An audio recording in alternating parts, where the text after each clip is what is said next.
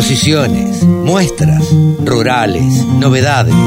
Toda la información en la radiodelcampo.com. El gurú de los consultores agropecuarios en temas de mercado se llama Pablo Adreani y nosotros lo tenemos aquí en la Radio del Campo, Nuevos Vientos en el Campo. Hola Pablo, ¿cómo te va? Buen día. Buen día Carlos, ¿cómo estás? Saludo a vos y a toda tu audiencia. Bueno, muchas gracias, gracias por atendernos como siempre. Y a ver, no vamos a hablar de la revolución de los mercados porque bueno, va, sí, mejor dicho sería hablar. Los mercados, sobre todo el dólar, está disparadísimo, la política también está absolutamente complicada. ¿Cómo están los mercados agropecuarios, los mercados de grano, Pablo? Bueno, todo tiene que ver con todo, porque esta suba fuerte que hemos tenido del dólar blue esta semana, que llegó a arañar los 500 pesos y sobre el fin de semana se estabilizó en 475, impacta en la decisión del productor. Claro. No solamente del productor, de todos los agentes comerciales que están en el negocio, de toda la cadena, porque pensá que los que tienen que vender agroquímicos cortan las ventas porque no saben a qué precio van a reponer. Claro. No saben cuál va a ser la política cambiaria en el corto plazo, porque hay rumores o medidas que tiene que tomar el gobierno que no las quiere tomar, que el mercado lo está empujando a tomarlas. Entonces, incertidumbre máxima. Y cuando hay incertidumbre máxima, lo primero que hace cualquiera de nosotros, por ejemplo, si vos tuvieras dólares hoy, ¿qué haces? ¿Los vendés? No, me quedo quietito. Y bueno, el productor tiene soja, trigo y maíz, que equivale a tener dólares. Claro.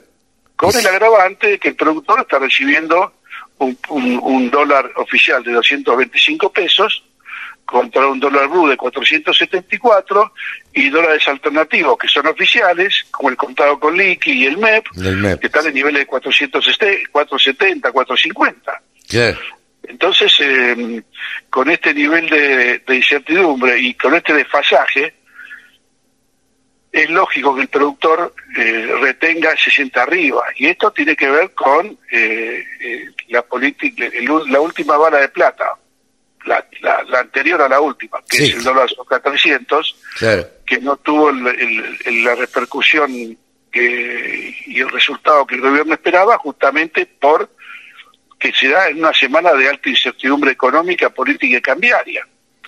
Y se agrega que el productor no tiene soja, como tenía en el dólar soja 1 de septiembre o en el dólar soja 2 de diciembre, que tenía 20 millones de toneladas y después tenía 12 millones de toneladas sin vender.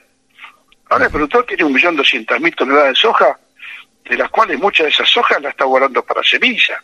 Soja de la soja del año pasado, porque la soja de este año, además de haber perdido más de 20 millones de toneladas, tiene un problema de calidad, pero terrible.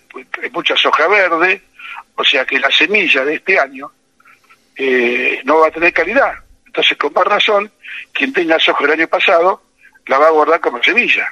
Claro, claro. Pero esto te frena la venta, la liquidación de divisas, y el dólar soja 300 ya está atrasado. Nació atrasado. Debería haber sido 3.50. Si uno tuviera que poner un valor de soja ahora, dólar soja, podríamos hablar de dólar soja 400. Pero querés que te diga una cosa, aunque lo pongas en 500, el productor no va a vender. No, yo creo que no va a vender, que va a esperar a ver que se tranquilicen los mercados y que haya un poco más de certidumbre, ¿no? Bueno, justamente, y esto tiene que ver con el año electoral. Sí, claro. Entonces, el productor, yo te digo, hoy el productor está vendiendo lo que necesita vender para cubrir compromisos y vencimientos. No está vendiendo por el dólar soja 300. No, claro. No. Está vendiendo porque la semana que viene tiene que pagar un arrendamiento que le venció, un flete, un gasto de cosecha de este año, lo que fuera. Pero no está vendiendo por el dólar soja. Ese es el tema. Claro. Entonces no hay posibilidad que se recupere el ingreso de divisas. El segundo semestre va a ser bravísimo. Claro, bueno, yo te iba a preguntar eso para a futuro. Me parece que va a ser peor, Pablo, ¿o no? A futuro, si vos recordarás... A futuro, digo, de acá a las elecciones, ¿no? Por eso, no, está perfecto. Si, no sé si recordarás, pero lo voy a volver a repetir. Yo hace 2 domingos publiqué un artículo en Clarín Económico en donde proyecto el ingreso de divisas julio-diciembre. Claro. Y te digo la verdad, te asusta. Y sí. Te asusta porque vamos a vivir sin dólares el segundo semestre. Porque yo te digo que en el mes de octubre ingresan 300 millones de dólares versus 2.500 normales. En noviembre van a ingresar 400 millones de dólares versus 3.000 normales. Y en diciembre van a ingresar 100 millones de dólares. Es la nada misma. Sí, entonces, yo creo que acá, Carlos, sin ser... nosotros nunca tiramos... No somos de tirar bombas, ¿viste? No. Pero acá hay una situación gravísima, Carlos, que si el gobierno no modifica la política cambiaria en el corto o mediano plazo, puede llegar agosto, porque Massa estuvo este jueves y viernes, más que nada el equipo económico negociando con el fondo, este préstamo que le están pidiendo de adelanto. Podrá llegar agosto, pongamos que sí. Pero, ¿y después de las PASO qué? Sí, claro. Ahí... En octubre y noviembre. O sea, las PASO van a ser el primer cimbronazo que van a afectar van a clarificar la incertidumbre política de los candidatos, pero van a generar nueva incertidumbre. Sí, sin duda, porque eso no va a ser, tampoco no va a reflejar el resultado real de las elecciones generales. Entonces, lo que estamos viendo por venir, a mi entender, sin ser economista, necesita de una política cambiaria definida. Y para hablar en blanco sobre negro, no puede haber una brecha cambiaria del 120%. No, claro. Claramente sí, no. Como concepto. Hoy hablé esta semana con un economista que asesora a empresas automotrices y me decía que el gobierno frenó los pagos de importación de los autos. Claro. Entonces hay autos en las playas para poder venderse y las terminales no lo pueden vender porque no pueden acceder a los dólares de importación. Claro. Estamos recién en el mes de abril. Sí. El gobierno está tomando medidas que nosotros no conocemos, como este tema de los autos, que no se puede vender un solo auto, salvo que sea un auto con matriz de autopartes nacionales. Nacionales, claro. Está frenando la industria automotriz. Sí, entonces, ¿esto qué es? Es una cosa gravísima. Lo mismo que te frena la venta de trigo, de maíz, de soja. No estamos tomando conciencia que vamos a entrar en una situación, o sea, lo peor todavía no lo vimos.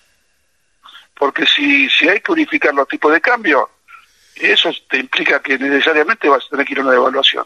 Y sí, claro, pero eso es lo que no quiere este gobierno. Bueno, no lo quiere hacer, pero el mercado se lo va a llevar puesto. Yo te voy a decir algo, que espero que quede grabado. Pero un economista me dijo esta semana, que no lo estoy tampoco batiendo el parche. Ajá. Prepárate para un dólar de 4 dígitos, me dijo. ¿Un dólar de 4 dígitos? Sí, prepárate para un dólar de 4 dígitos. A ver, vamos a clarificar las cosas. Esto es más de 1.000.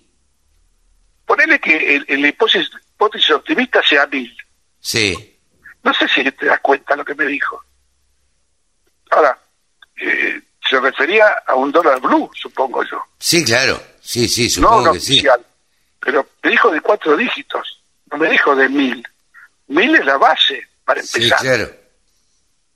Con lo cual, con esta información, me lo dijo un economista que tiene un perfil bajísimo, pero un alto porcentaje de aciertos. Claro. Y de prevenir lo que va a pasar. Entonces, esto es, yo creo que tu audiencia en este momento ha tenido una primicia económica cambiaria. Totalmente, Pablo. Yo no soy el yo soy el mensajero, yo no soy quien analizó los, pues no soy experto en política cambiaria, pero me lo dijo un economista amigo mío muy serio, que lo conozco hace 30 años, de un perfil bajísimo, y bueno, eso te dará pauta de que vas a tener tiempos muy difíciles por delante. Sí, claro, totalmente difíciles. Totalmente difíciles, y la verdad es que es como para ponerse a pensar también y a ver, y tomar todos los recaudos del caso, digo, y hasta asustarse un poquito también vale la pena. Sí, y también otra cosa, Carlos, entre vos y yo, con esta situación que estamos planteando, ¿qué sentido tiene que yo te diga la soja vale 3.42 y el maíz vale 125? No. No tiene ningún sentido. No tiene ningún sentido porque lo que está por venir supera a la tendencia de los mercados, lo supera. Entonces, por eso te digo que en esta etapa de analista económico o de mercados con un toque de economía y política cambiaria, la realidad te está diciendo no vendas, si tenés dólares no lo vendas. No, claro. Si tenés soja, maíz, trigo, el productor tiene dólares, no lo va a vender. Claro.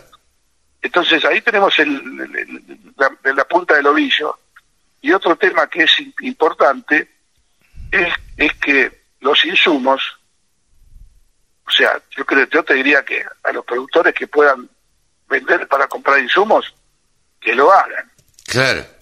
Cualquier tipo de insumo, agroquímicos, fertilizantes, con valores lógicos, ¿no? Sí, claro. Pero yo supongo que debe estar medio frenada toda la cadena de suministros de insumos que están relacionados con el dólar de importación, justamente por todo esto que estamos viendo, ¿no? Claro, no, me imagino. La verdad, Pablo, es que tiraste una bomba bastante importante que va a tener bastante repercusión, me parece. Sí, hasta incluso hubo algunos comentarios del candidato Milei en la semana de un dólar a 4.000 pesos, para arrancar un dólar de equilibrio. Bueno, él es economista, eso sabe lo que habla, pero a mí me lo transmitió un economista amigo que es muy serio y no es de tirar bombas, pero con esa noticia, Carlos, yo te diría que hay que sentarse a esperar acontecimientos políticos. Las PASO son llamémosle la primer tranquera que hay que pasar. Después de la PASO veremos cómo se arman todos los candidatos y cuál fue el resultado. Sí, claro, cómo salieron. Eso te va a generar más incertidumbre que la que tenemos hoy, te lo puedo asegurar. Sí, porque como la gente sabe que las PASO no comprometen, va a votar más con una expresión de deseo, pero después, al final de cuentas, cuando tiene que votar un candidato real para presidente y para que sea a cargo del país, probablemente no vote lo mismo. Exacto, pero va a ser un indicador de el humor social. Sí, claro. El humor social. Mientras tanto, los mercados, viste que el gobierno hizo extensivo el dólar soja al girasol, al sorgo, a la cebada, al mijo, al maní, al alpiste, al coriandro. No sé qué pensás vos, pero a la lechuga y a la zanahoria. O sea, claro, yo no sé qué pensás vos, pero a mí me parece que más que el dólar soja es el dólar a campo. Sí, y es un nivel de desesperación por el dólar. Claro. Por conseguir dólares.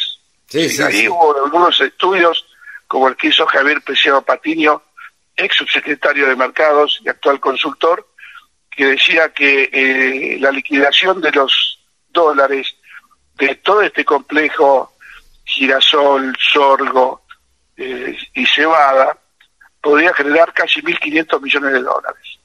O sea que a fin de mayo, y le daba un alto porcentaje de participación al girasol y al aceite de girasol y a la harina de girasol en esa liquidación de divisas. Que tenemos que ver, en la cancha se ven los pingos. Yo quiero ver en cuánto mejora el precio del girasol con esta posibilidad de que el girasol sea incluido en el dólar soja 300. Hasta ahora no se movió. El girasol sigue los compradores en $300. ¿Será que entró en el boletín oficial esta semana? que hay que ver la legislación, que las empresas tienen que analizar qué porcentaje venden en el mercado interno de aceite refinado, qué porcentaje exportan de crudo, y ahí va a haber un mix de precios y de compradores con un variopinto de precio de semilla de girasol para comprar al productor, que puede ir de los 300 a los 360 dólares por tonelada. Sí, tranquilamente. $60 que no sabes quién te va a comprar, porque el que te va a comprar, qué relación tiene de girasol crudo que se exporta y girasol refinado que va a la góndola, que tiene que hacer el convenio con la Secretaría de Comercio y entrar en el comiso aceitero. Sí, todo sí. Un tema muy, pero muy, te digo la verdad, muy difícil de predecir lo que va a pasar. Sí, es totalmente. Es irresponsable predecir lo que va a pasar.